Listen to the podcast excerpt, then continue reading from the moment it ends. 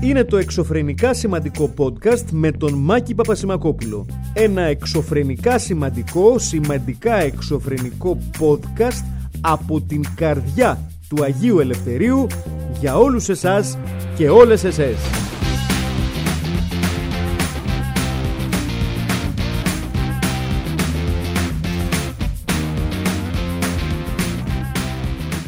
Φίλες και φίλοι, γεια σας. Σε ένα λίγο περίεργο podcast σήμερα. Πάλι με μια φωνή λίγο περίεργη. Διότι ε, είμαι μπροστά στο κινητό μου τηλέφωνο.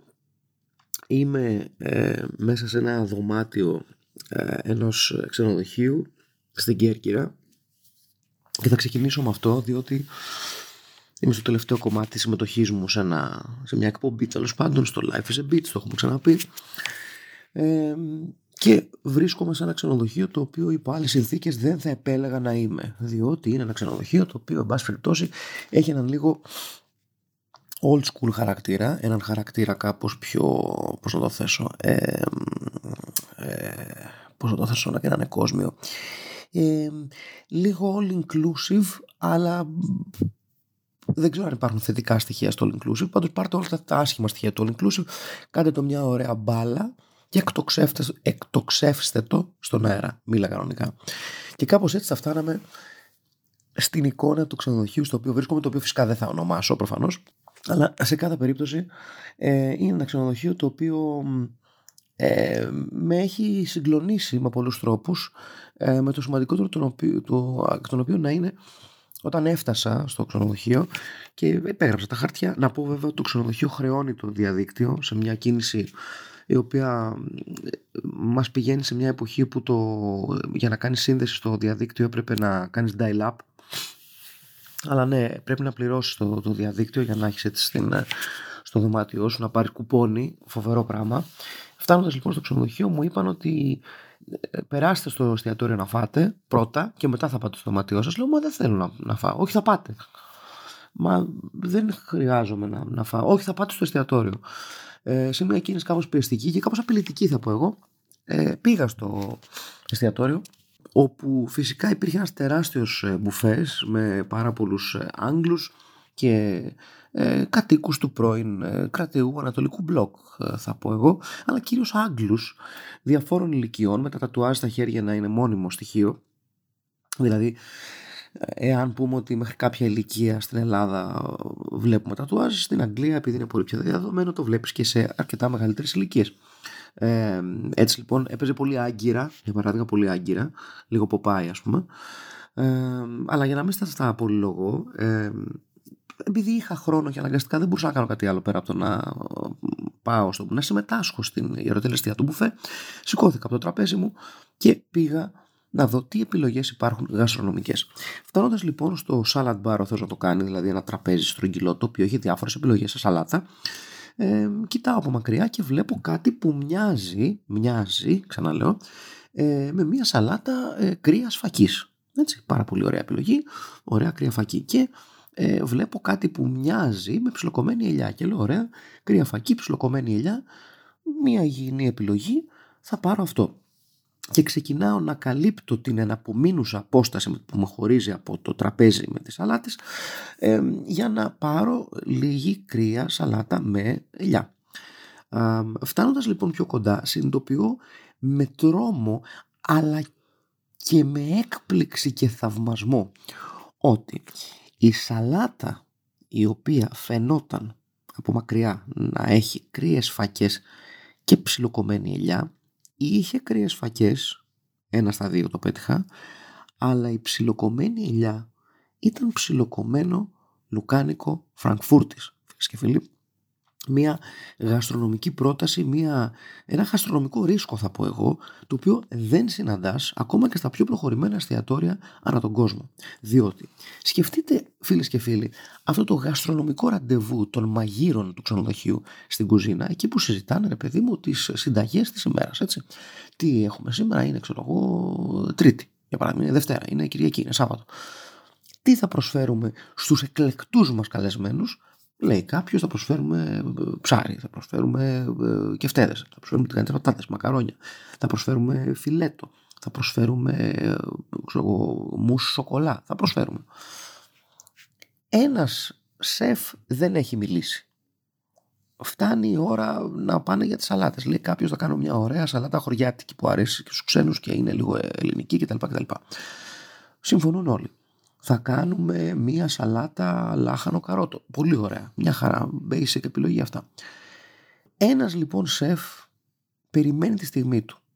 Δεν περιμένει να προτείνει, περιμένει να προσθέσει, φίλες και φίλοι. Διότι κάποιος από τους πιο προχωρημένους σεφ λέει να βάλουμε και μια σαλάτα κρύα φακή.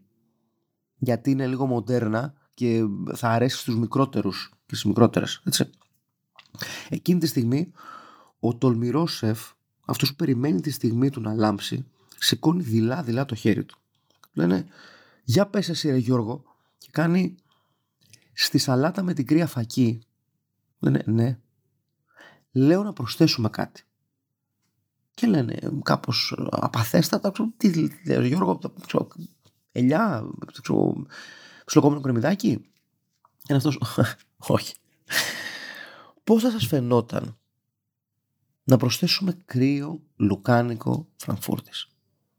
Και οι υπόλοιποι σεφ παύλα μάγειροι αντί να του κόψουν τα φτερά και να του πούνε τι λες χριστιανέ μου είσαι ψυχοπαθής του λένε ναι ρε Γιώργο πώς δεν το σκεφτήκαμε αυτό οι υπόλοιποι γι' αυτό σε έχουμε εδώ για να κάνεις την ανατροπή και έτσι λοιπόν η συγκλονιστική σαλάτα με κρύα φακή και λουκάνικο φωτοφούρτης βρέθηκε στο μενού και στο salad bar του ξενοδοχείου θα πω εγώ σε μια στιγμή ξαναλέω απόλυτου γαστρονομικού ρίσκου και απόλυτου γαστρονομικού τρόμου ξαναλέω ε, δεν τη δοκίμασα η αλήθεια είναι δεν, δεν, δεν να, το, να, το, να μιλήσω ειλικρινά, δεν είχα τα κότσια. Δεν είχα τα κότσια να φτάσω μέχρι εκεί. Δεν είχα τα κότσια να πω ότι ξέρεις τι, θα φάω κρύα σαλάτα με φα, κρύα, κρύα φακή με φλουκάνικο φραγκφούρτης. Δεν το είχα μέσα μου.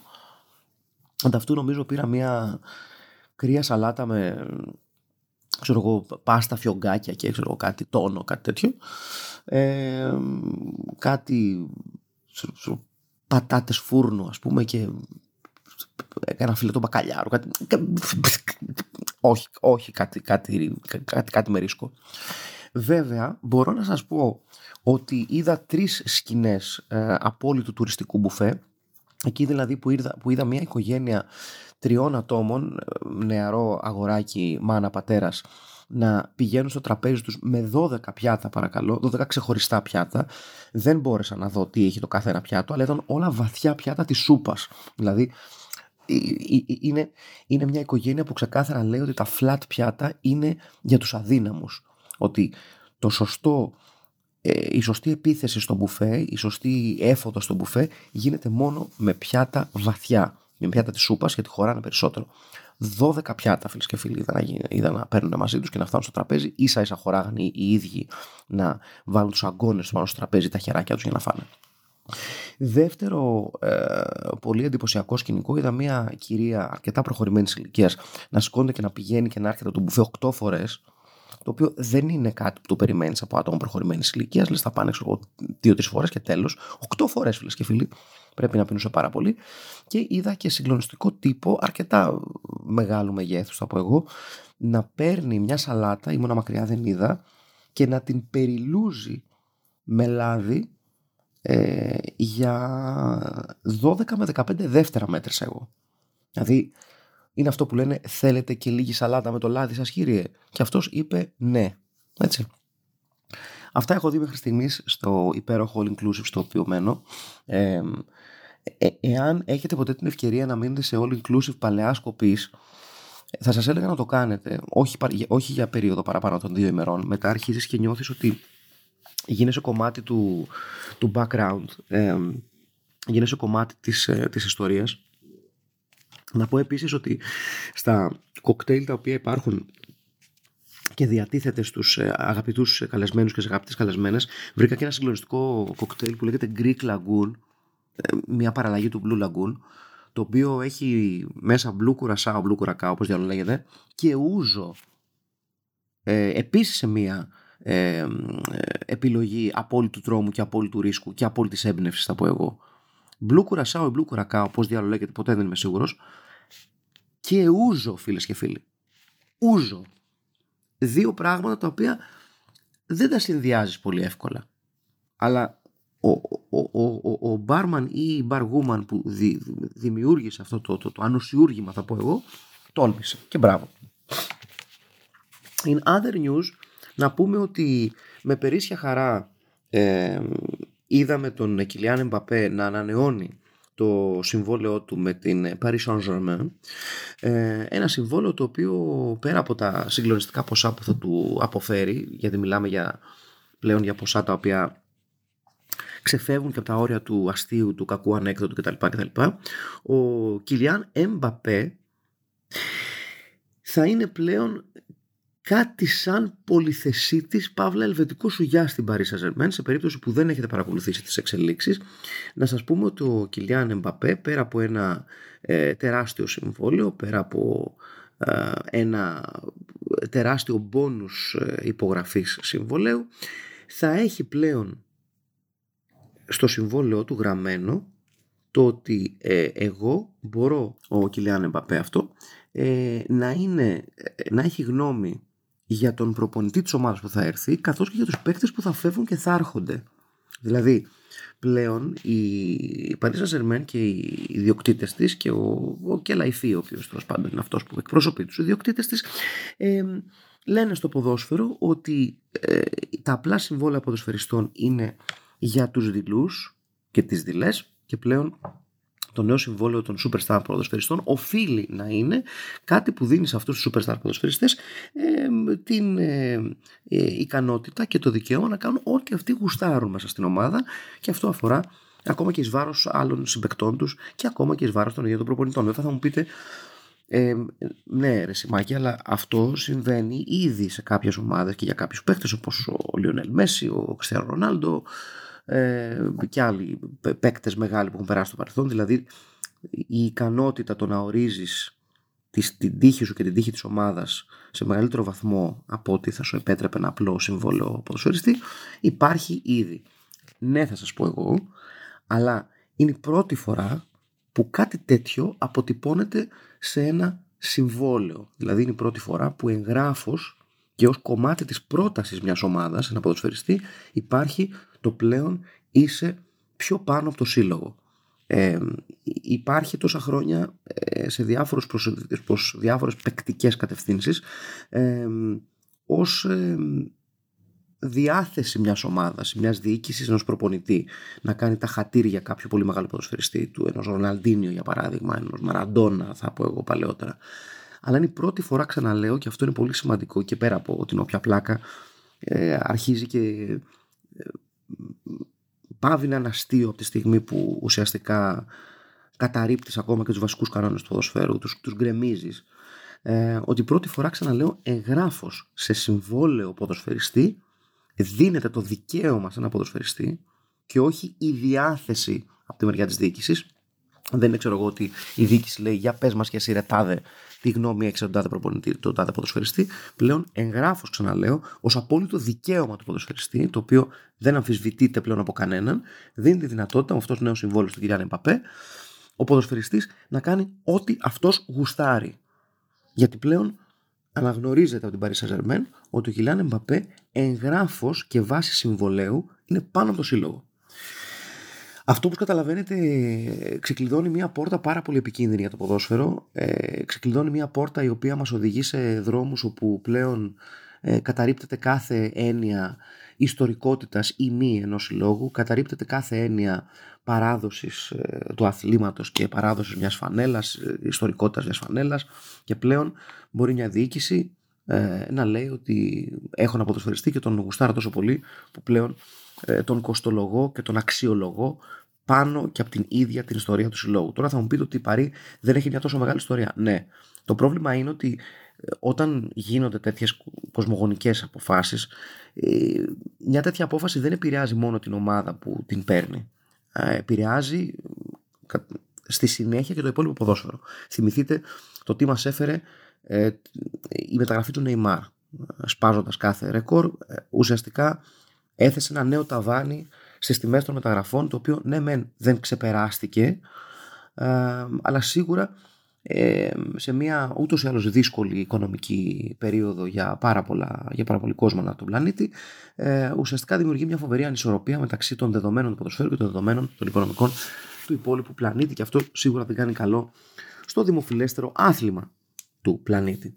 Ε, αλλά σα θυμίζουμε, για, σε περίπτωση που δεν ξέρετε, ότι ο Κιλιάν Εμπαπέ, ο οποίος δήλωσε η δίκηση της Παρή ότι ο, ο Κιλιάν Εμπαπέ δεν το κάνει για τα λεφτά, φίλε και φίλοι. Δηλαδή δεν υπέγραψε ένα κτηνόδε συμβόλαιο, ένα κτηνόδε μπόνους μεταγραφής και ένα κτηνόδε συμβόλαιο μαμούθ το οποίο του δίνει έλεγχο πάνω από οτιδήποτε γίνεται στην ομάδα, ε, αλλά ε, το έκανε για το project, για την αγάπη του, για την ομάδα της πόλης του. Και άλλες τέτοιες μπουρδες που ακούσαμε, ενώ είναι ξεκάθαρο ότι ο μόνος λόγος που επέγραψε ο Κιλιάν Παπέ είναι ότι πλέον του δίνεται ένα συμβόλαιο το οποίο οικονομικά και διοικητικά το κάνει τον απόλυτο βασιλιά μιας ολάκερης πόλης. Και αν πιστέψουμε τις ειδήσει, για να υπογραφεί αυτό το συμβόλαιο χρειάστηκε και η συμμετοχή του Εμμανουέλ Μακρόν για να καταλάβετε πλέον πόσο έχουν ξεφύγει οι καταστάσεις και τα πράγματα και το πόσο ε, γελίο έχει καταντήσει το ποδόσφαιρο όταν χρειάζεται ε, η συμμετοχή του απόλυτου κυβερνητικού άρχοντα μιας χώρας για να παρακαλέσει τον Κιλιάν Εμπαπέ ότι δεν παρακαλώ Κιλιάν μου, μη φύγεις από το Παρίσι. Μη φύγεις και θα σου δώσω εγώ το κλειδί ολάκερης της χώρας. Γιατί εδώ σου δίνω το, το κλειδί ολάκερης της ομάδας. Γιατί να μην σου δώσουμε και, εμείς το κλειδί ολάκερης της χώρας. Δεν κατάλαβα δηλαδή. Ή δεν ξέρω τι άλλο μπορεί να το πω μακρόν, αλλά αν ισχύει το οποίο μάλλον ισχύει γιατί επιβεβαιώνεται από ε, διαφορετικές δισκογραφικές πηγές μιλάμε για άλλη μία υπερβολή μέσω της Παρή η οποία έρχεται και κάθεται στο σβέρκο του ποδοσφαίρου. Πολύ ωραία πράγματα, ε. Πολύ ωραία πράγματα. Και μπράβο στην Παρή. Και φτάνουμε στην τελική ευθεία του σημερινού podcast, το τελικό θέμα ε, του σημερινού podcast. Ε, δεν θα μπορούσαμε να μην το συζητήσουμε, δεν θα μπορούσαμε δηλαδή να μην, το, να μην αναφερθούμε σε αυτό. Ε, είναι η δήλωση του Πρωθυπουργού η οποία έχει κάνει τον γύρο όλων των ε, media καναλιών της χώρας η οποία ε, αφορά τους νέους περισσότερο παρά τους υπόλοιπους από εμάς γιατί εγώ δεν συγκαταλέγω τον εαυτό μου στους νέους ασφαλώς. Ο Πρωθυπουργός λοιπόν της χώρας ο οποίος δήλωσε ε, and I quote ότι η Ελλάδα, το έχω πει πολλές φορές και παρότι της αντιπολίτευσης της αρέσει να μας έχει κριτική γι' αυτό, θα επιμείνω σε αυτό, μπορεί να προσφέρει μια εξαιρετική ποιότητα ζωής και σε ένα κόσμο όπου τα ζητήματα αυτά αποκτούν ολοένα και μεγαλύτερη σημασία.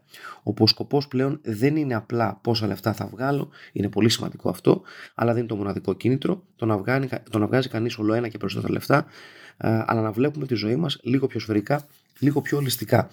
Η αυτή του δήλωση έχει προκαλέσει έντονες ε, αντιδράσεις από διάφορες κοινωνικοπολιτικές κατευθύνσεις και ως ένα βαθμό μπορείς να το καταλάβεις ή μάλλον σε ένα πολύ μεγάλο βαθμό μπορείς να το καταλάβεις θα βρεθούν φαντάζομαι διάφοροι υποστηρικτές του Πρωθυπουργού να τον ε, ε, να εκφράσουν λόγια συμπαράστασης ότι προσπαθούσε να ε, σκιαγραφίσει μια, ένα, ένα larger picture όπως το λένε στο χωριό μου ε, προσπαθούσε να δώσει μια αίσθηση στους νέους ότι ε, πρέπει την ε, ζωή κανείς να την, ε, να την βλέπει πέρα από τα χρήματα, να βλέπει μια προοπτική και πέρα από εκεί, να χτίζει κάτι πέρα από το τι υπάρχει στην, στην τσέπη του. Το πρόβλημα βέβαια είναι ότι όταν ο Πρωθυπουργός μιλάει στους νέους θα πρέπει σίγουρα να καταλαβαίνει σε ποιους νέους μιλάει, δηλαδή στους νέους ποιας χώρας ομιλεί διότι είναι πάρα πολύ δύσκολο να ε, προσπαθείς να πείσεις τους νέους μιας χώρας με τόσο, χαμηλό, με τόσο χαμηλούς μισθούς ε, που ισχύει σε όλα τα επίπεδα και σε όλα τα ηλικιακά γκρουπ, πόσο μάλλον ε, στα άτομα τα οποία μπαίνουν τώρα στην αγορά εργασίας. Είναι πάρα πολύ δύσκολο λοιπόν να θες και οριακά να έχεις και το θράσος να, να πεις σε ένα νέο ο οποίος μπαίνει στην αγορά εργασίας με για 4 και 5 εκατοστάρικα ας πούμε να του πεις ότι έλα μωρέ, εντάξει, okay, υπάρχουν και πράγματα πέρα από τα λεφτά. Υπάρχει ε, ένα πλαίσιο επαγγελματικής και κοινωνικής ζωής το οποίο δεν χωράει μόνο τα χρήματα. Αυτό φαντάζομαι ότι είναι η πρόθεση του, ήταν η πρόθεση του Πρωθυπουργού. Όμως ε, πρέπει ενίοτε ως πολιτικοί ηγέτες μιας χώρας, οι πολιτικοί ηγέτες μιας χώρας να κάνουν αυτό που λένε οι Αμερικάνοι και οι Άγγλοι το read the room, δηλαδή να ξέρεις σε ποιο ακροατήριο απευθύνεσαι και να καταλαβαίνεις και λίγο και τις ε, αδυναμίες, τις δυνατότητες αλλά και τις καταστάσεις στις οποίες ε, ζούει, ζει αυτό το κοινό. Ζούει. Ε, είναι λοιπόν λίγο άκομψο σε νέους οι οποίοι μπαίνουν σε μια αγορά εργασίας η οποία δεν τους λυπάται καθόλου ε, να τους λες ότι πρέπει να κοιτάς και κάτι πέρα από τα λεφτά. Όταν λοιπόν η αγορά εργασίας επιτρέψει στον νέο που μπαίνει σήμερα στην αγορά εργασίας να βγάλει έναν αξιοπρεπή μισθό ε, η οποία, ο οποίος να συμβαδίζει με το γενικό κόστος της ζωής σε αυτή τη χώρα δηλαδή ένας μισθός ο οποίος ε, θα του επιτρέπει να καλύπτει ένα νίκη ανθρώπινο, δεν μιλάμε να, να μένεις καπαλάτι σε ένα ανθρώπινο χώρο διαβίωσης. Και αφού ξοδευτούν αυτά τα χρήματα να του επιτρέπει τα υπόλοιπα του χρήματα να καλύπτουν τις βασικές του ανάγκες και να του επιτρέπουν όχι ένα πλουσίο πάροχο επίπεδο ζωής όχι ένα λουξ επίπεδο ζωής αλλά ένα ανθρώπινο επίπεδο ζωής τότε και μόνο τότε έχεις δικαίωμα ως ηγέτης αυτής της χώρας να λες ότι κοιτάτε και κάτι πέρα από τα λεφτά. Όταν εσύ ως ηγέτης της χώρας θα έχεις ε, λύσει με τις κινήσεις σου, με τις κυβερνητικές σου κινήσεις ή θα έχεις κάνει σοβαρά βήματα προς αυτή την κατεύθυνση στο να λύσεις τα βασικά προβλήματα που αντιμετωπίζεις ένας νέος σήμερα, τότε και μόνο τότε έχεις δικαίωμα να τον κοιτάξεις τα μάτια και να του πεις ότι πρέπει να κοιτάξεις και κάτι πέρα από τα λεφτά. Ασφαλώς και δεν ε, φταίει ο κύριος Μητσοτάκης αποκλειστικά για την τωρινή κατάσταση της αγοράς εργασίας και την τωρινή, τωρινή οικονομική κατάσταση της χώρας. Αλλά είναι τουλάχιστον παράλογο να υπάρχει δήλωση πρωθυπουργού μιας χώρας που να λέει στο νέο σήμερα μην κοιτάς μόνο τα λεφτά. Δεν βγάζει νόημα. Θα είχε νόημα αν ένας νέος ή μια νέα σήμερα έμπαινε στην αγορά εργασίας και έβγαζε, ρε παιδί μου, ένα, ε, ένα μισθό ο οποίος το επιτρέπει με ένα 35% θα πω εγώ του μισθού του να καλύπτει τον νίκη του και, και, τις, και τα υπόλοιπα στοιχεία διαβίωσής του να φτάνει στο 50% και με το υπόλοιπο 50% να του επιτρέπει να κάνει κάτι άλλο. Λέω εγώ ένα τυχαίο ποσοστό τώρα έτσι. Κάποιοι μπορεί να διαφωνείτε, κάποιοι μπορεί να δεν συμφωνείτε. Αλλά σίγουρα δεν γίνεται αυτό το πράγμα. Δηλαδή, δεν γίνεται να πηγαίνεις σε ένα νέο σήμερα στην αγορά εργασίας, που μπαίνει στην αγορά εργασίας ή είναι στην αγορά εργασίας, που δεν μπορεί να φύγει από το σπίτι του και δεν μπορεί να φύγει από το σπίτι του μέχρι να πιάσει τα 30 και τα 35, μα, όταν είναι από το σπίτι από τους γονείς του, έτσι. Για να του λες, έλα μωρέ τώρα, λεφτά και λεφτά και λεφτά, λύσαξε. Υπάρχουν και πραγματάκια πέρα τα λεφτά. Δεν στο λίγο ληστικά, μην σε κορόιδο. Αλλά κάτι τέτοιο ο κύριος ε, Μητσοτάκης δεν το έκαμε. Ε, δεν μπορώ να σκεφτώ κάτι άλλο. Και να είναι καλά ο άνθρωπος, να είστε καλά κι εσείς. Ε, θα τα πούμε την άλλη εβδομάδα. Ε, η Παναγιά να είναι μαζί σας. Ή όχι, ή και όχι, δεν ξέρω. Μπορεί να μην θέλετε την Παναγιά. Κάποιος να είναι μαζί σας τέλος πάντων. Να είναι κάποιος φίλος, κάποιας φίλη. Κά, κάποιας φίλη, κάποια φίλη. Γεια σας.